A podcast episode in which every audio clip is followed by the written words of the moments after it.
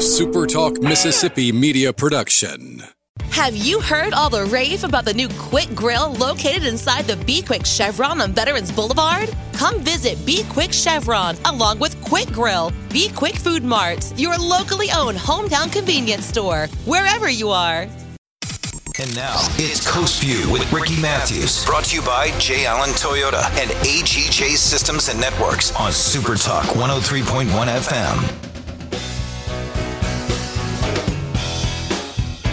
Welcome to Coast View, the show that every single day celebrates the men and women who are making coastal Mississippi such an amazing place to live, work, and play. Hope you had a great weekend. We have a great show today. Hey, I want to mention something before we go to our first guest. Last week we saw a proposal from a private firm who has uh, been working with the city of Biloxi about the possibility of building the new Pops Ferry Road Bridge. And uh, by going the route of, of privatization, you're able to build that bridge a lot sooner. And as I learned recently with my situation with my uh, granddaughter Mila, when an ambulance is on the other side of that bridge, which in this case wasn't the case, it was sort of the COVID situation that slowed the ambulance down. But that with all the trouble with the bridge, if, a, if an ambulance did have to come from the other side of the bridge, you know, there are a lot of reasons to be concerned about a bridge that is not reliable, a bridge that is oftentimes, you know, shut down because either mechanical problems or wrecks or whatever the situation might be. We need to update the bridge. Um, the, uh, the the current proposal is to have the 170 uh, million dollar bridge built and would not cost the uh, city a dime. However, it would cost uh, taxpayers a dime because you know, the people who use it will have to pay a toll, including residents of the city. And um, so I'm not a big fan right now. I have to be honest with you. I've, I've looked at it. My first reaction to the thought of a bridge, a privatized bridge right in the middle of the city, is not something that I get a warm and fuzzy about as much as I want that bridge to be rebuilt. You know, you have a bunch of infrastructure money that's in the state now. There's more coming from the federal government. Seems we need to exhaust all those possibilities first. Is there a way to, to get a portion of the infrastructure money and then privatize the rest of it so that the toll is free for, for Biloxi residents? um, I'm I, I'm a, I'm gonna keep an open mind. I'm gonna have I'm gonna have people from uh, from the private bridge building company on to talk to them. I'll have representatives from the city to talk about it. Um, but to be quite honest with you, I have to be convinced. I don't like the idea of a toll bridge um, at at Pops Ferry. I just don't like the idea, and uh, we'll see where that. I can be changed. My mind can be changed about it. So I'm gonna I'm gonna do some education, and we'll see where we go from there. So Anyway, I just wanted to point that out. Okay, now we're going to move over to my friend Lee Bond, who's the Chief Executive Officer for Singing River Health Systems. We're going to get an update about the uh, about the, what's going on with the hospital system these days. I want to hear the latest on the nursing shortage. There's a lot to talk about in a very short period of time. But first, let me just welcome you back to the show, Lee. How you doing? Doing good, Ricky. All things considered, we're blessed. Yeah. So. Um, we're blessed we're blessed we're blessed on so many dimensions. There is no doubt about that. But at the end of the day the one thing we can sort of say at least for now covid numbers have fallen dramatically. We seem to sort of beaten off this this latest strain of covid and um, and praying that no other strain comes to us soon. But what you you know sort of give us the the covid uh, perspective as of today so between the three hospitals, uh, we had went for about two weeks with about uh, six to eight patients, and we're running 12 to 14 now. So it's up a little bit, uh, more particularly in the middle in the Ocean Springs area, but um, nothing to be uh, extremely alarmed about. Uh, people ask me all the time, "Are you worried about the next wave of COVID?" And uh, really, I'm uh, that's not my main concern. My main concern is actually the uh, nursing shortage for the state of Mississippi, and uh, probably more concerned with uh, inflation and the impact that has on uh, just everything. Um, yeah. And and so that's actually to me a greater concern than COVID, believe it or not. So that should tell you something. Well, when I went over and met with you and spent time at Singing River uh, Ocean Springs Hospital and uh, and saw saw the the incredible uh, dedication of your team working, you know, burning the midnight all trying to save people. At that time, obviously, you had the surgical intensive care full, you had the intensive care full, you even had a couple of people on ventilators down in, in the emergency room waiting to, to get into other rooms. Uh, we had the opportunity to chat just a little bit about uh, the challenges. You know, this whole notion of the traveling nurse disparity of pay and the and the existing employ uh, uh, nurses that were that were actually employed by by the um, by the hospital.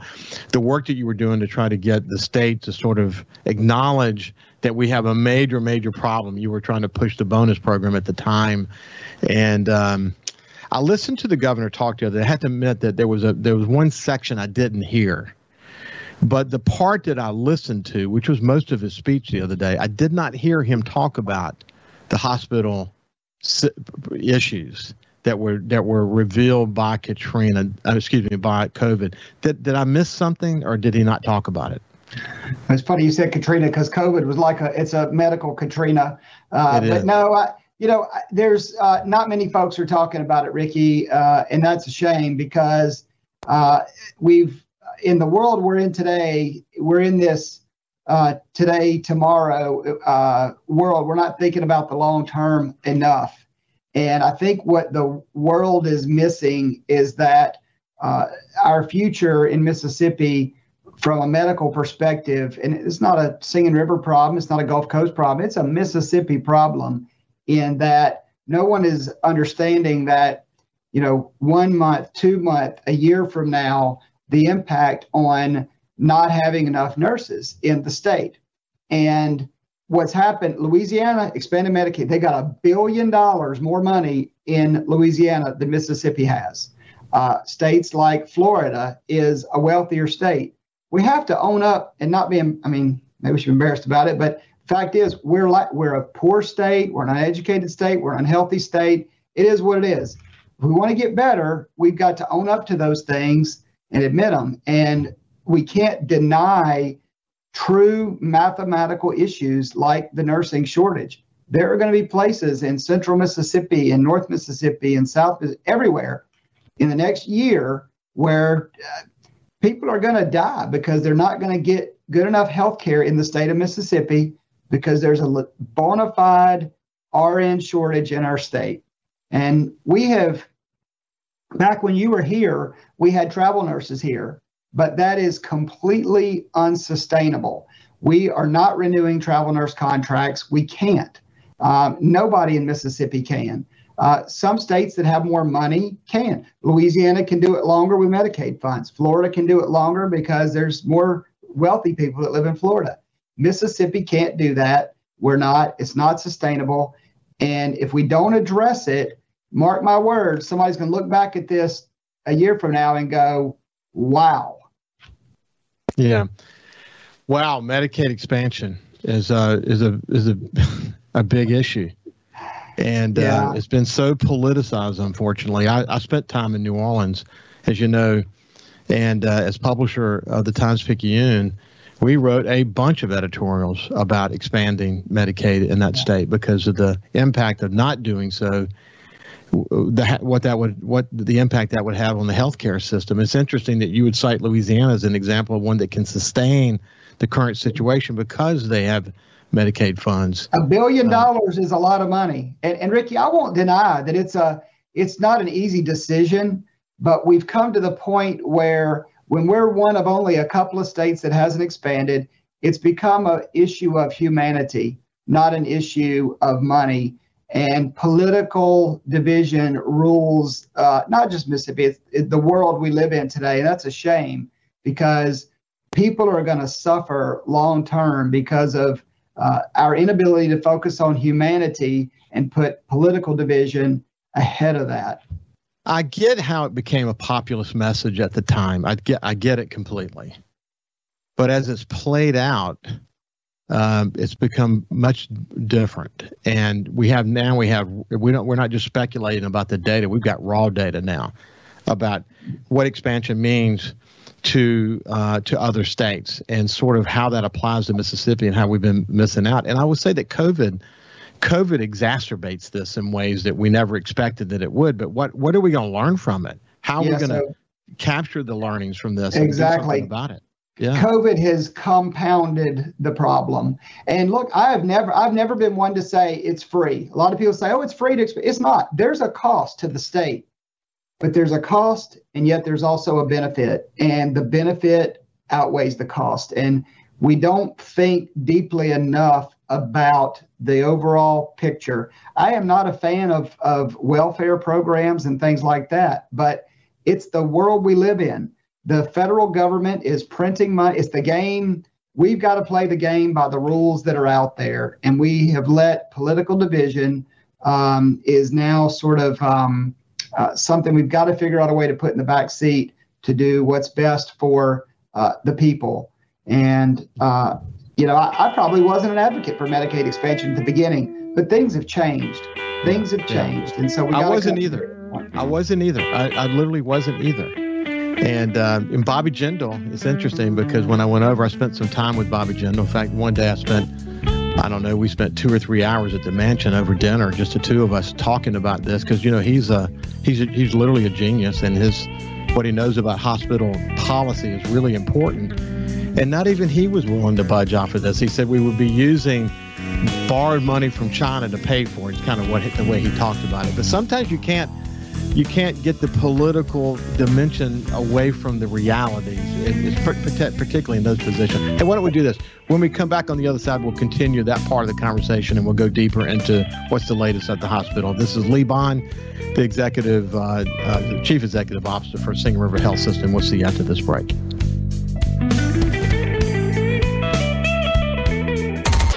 Coast View on Super Talk 103.1 is brought to you by J. Allen Toyota on I 10 exit 38 Gulfport. See all the incredible inventory at allentoyota.com. And remember, when you think Toyota, think J. Allen Toyota. Talking to the people that help make the coast such a unique place to live. This is Coast View with Ricky Matthews on Super Talk Mississippi Gulf Coast 103.1.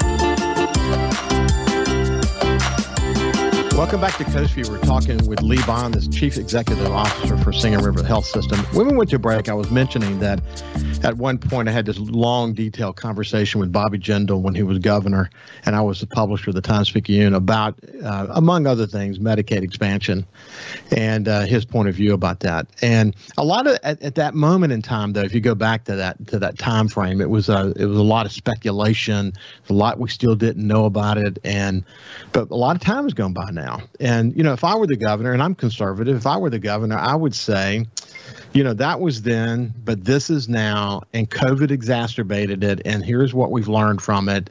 And my my my my cha- my, my point of view is changing about it, but there's a lot of time for these these holdout governors that's been put into this populist message around this. So I don't know if they can back off of that or not. But any closing thought on that? I would just say uh, that you reminded me of a quote. A long dispute means both parties are wrong. so there's some wrong on both sides. But the bottom line, Ricky, is right now it puts us at a competitive disadvantage. Mississippi is at a competitive disadvantage by not expanding. And we need to not be last at everything. We need to win. And unfortunately, yeah. we need to take the money and do it so that we can be more competitive as a state you think about people who aren't getting care. You think about the rural hospitals, and uh, but this is not exclusive to the rural hospitals. It affects every hospital in oh, our yeah. state. Well, Absolutely. enough about that. Okay, mandates are an issue. First, tell us what the mandates are, and then this quagmire that that comes out of it. So, a lot of confusion on the mandates. Uh, there's a, a mandate that's more in the OSHA realm that applies to businesses with 100 or more employees. And there have been Mississippi and several other states joined in a lawsuit, and there's been uh, a little bit of postponement on that and a kind of a wait and see. The December 4th deadline is now January 4th, but um, we'll see what happens there. In the medical world, CMS, the Centers for Medicaid Services, regulates payments, which about 60% of all hospital payments are Medicare related.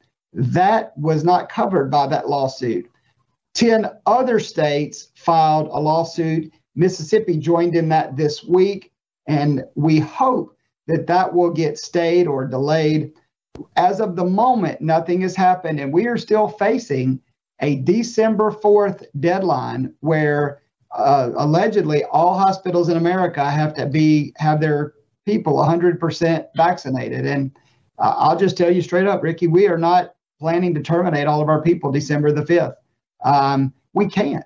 Our highest calling is to save lives.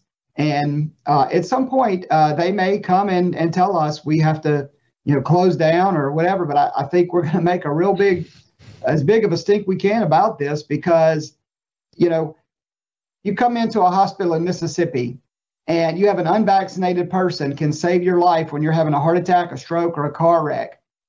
I think it's okay for an unvaccinated person to save your life. And look, we are 100% in favor of vaccines. They're safe, they're effective, but the mandate is is not. Uh, we've got to not be short-sighted and understand that there's a more important mission out there for healthcare to save lives. So to put the most onerous burden on them, it's really asinine. what a mess! What a mess! And um, hopefully, this this new lawsuit will uh, get the same result. But unfortunately, you're just talking about a delay, and people have to come to their senses. I mean, you you probably have hospitals all over the country that are screaming. Here we are, and we'll go. We need to circle back to nurses, incidentally, but here we are screaming about nurses shortage and other shortages of, of hospital personnel, and we're laying this requirement on top of it. Ricky, I mean, I've I had mean, conversations with these nurses. You, t- how do you tell? How do you tell? I want to ask uh, the president. How do you tell a nurse you've been a hero for two years? You have saved dozens of lives with your hands if you're not vaccinated, you're fired. Where is the humanity? Where is don't the, do it? ignorant. I stand your ground, man. Stand your ground, Lee Bond. That's that's my suggestion because, I mean, we sometimes we don't live in reality. I mean, we th- these these federal mandates in this realm right now. I mean, additional regulation on top of that. I mean, in this in this environment, Good Lord, we're not in touch with reality. That's that's what I have to say about that. So let's circle back though. Uh, you have ideas, and there's a lot of energy around how to how to slow down the turnover with RNs, especially. Talk to me more about that.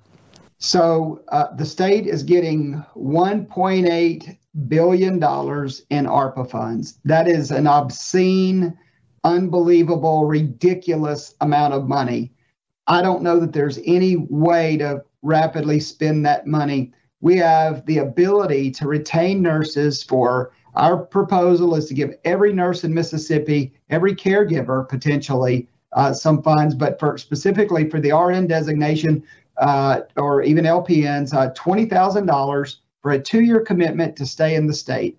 We think that would make a difference. It would only take about 25% of that money I do understand that while there's not an exec, uh, you know, there's not going to be a special session called, that in January or February when the legislature goes back, they have some proposals. But um, the intel I have is they're sort of watered down. And hold your thought. Hold your, hold, hold your thought right there. Kyle froze. I think he may have lost something. So well, we uh, we actually experienced something we've never experienced before during the filming or filming and recording of Coast View. We actually had a power outage at Cal's location, who's producing the show. And so, what I want to do in the short time we have left, Lee, is you did a pretty good job of sort of telling us what the issues are. How did summarize what we need to do to fix it?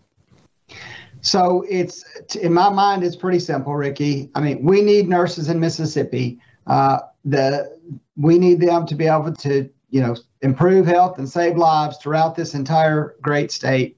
Uh, the people of Mississippi deserve it. And we have the opportunity to take just 25% of those funds and do a retention program. Uh, during that time, we need to fo- focus on a workforce development program, train more nurses. And two years allows us to do that. So it allows us a bridge to the long term solution. But uh, these people, these nurses who stayed in Mississippi and didn't leave for less wages, uh, you know, it's part of it sort of a reward them a little bit or give them an incentive to still remain and stay here and not just stay here, but not get out of the profession because as COVID has compounded and exacerbated the situation, more people are thinking about do I really want to be a nurse? And we've got to find a way, and, and I think we've got one right there presented before us. There has been some discussion uh, among the legislators. We know about a proposal. Um, the one I've heard is is is a little too small. Um, you know, it's taken about 50 million of that money. That's not enough. We need to take about 300 million of it, and we need 20,000 uh, per RN, LPN, and something for their caregivers too. But um, that is the solution. It's to in my mind, it's simple. And those people will spend that money in Mississippi. It'll plow back into the economy. Another thing I'll tell you, Ricky, is uh, there's studies out there. Mississippi is also one of the worst states at spending federal dollars. We get the money, we fight over it, and we sit on it. This is an opportunity to put it to work for one of the most critical things we need. You can't have good schools and good businesses without good health care. Uh, people want to live in a state where they know if they have a health problem, they can get it taken care of. And there are going to be places throughout Mississippi, if we don't fix this, that are going to struggle mightily. You know, we'll we'll figure it out here at Singing River like we always do, but it does not have to be this difficult. It's a very simple solution. I would assume that the hospital association and leaders across the state and the in the healthcare system is focused on this because really lives are at stake. What do we have, what do we have to do to get people to see that COVID revealed a significant vulnerability? You know, I, I think people think now that COVID has is sort of subsided that everything's going to be okay. And I am, like I said, I am less worried about a COVID wave than I am uh, the uh, the impact of Mississippi having less nurses than it's ever had before. That's going to manifest itself in the coming months, and uh, we're we're talking about. Yeah, we proposed the Save the Lifesavers program. It's on our Facebook page. Um, We've talked about maybe organizing a, a march for all the nurses. There's 46,000 uh, nurses in the state, 2,000 less than there was two years ago, and and falling. Uh, 500 less enrolled in school than there was two years ago. We have got to do something to make people say, "Hey, Mississippi cares about nurses. You guys were our heroes. Why do we not want to treat them like the heroes that they are?" It's a it's a political problem and the politicians have the ability to fix it. And I hope and pray they'll do the right thing. I hope that they do as well. Look, um, as we as we sort of wind down, we'll forego the additional Thanksgiving message that we planned. But just real quickly, we got less than a minute left. Just say Happy Thanksgiving to everyone. So happy Thanksgiving, everyone. Uh, we should all uh, count our, our blessings. And uh, Ricky, I'm most thankful for all of those nurses who decided to stay here in their community and be selfless and altruistic. And those are the biggest, uh, most selfless heroes uh, in the world, in my opinion. So I am most thankful for uh, all of the healthcare heroes that have stayed here and helped Mississippi get through a very difficult time. God bless you. God bless them and all the other healthcare professionals in coastal Mississippi and across the state. Thank you very much, buddy. We'll see you after this break.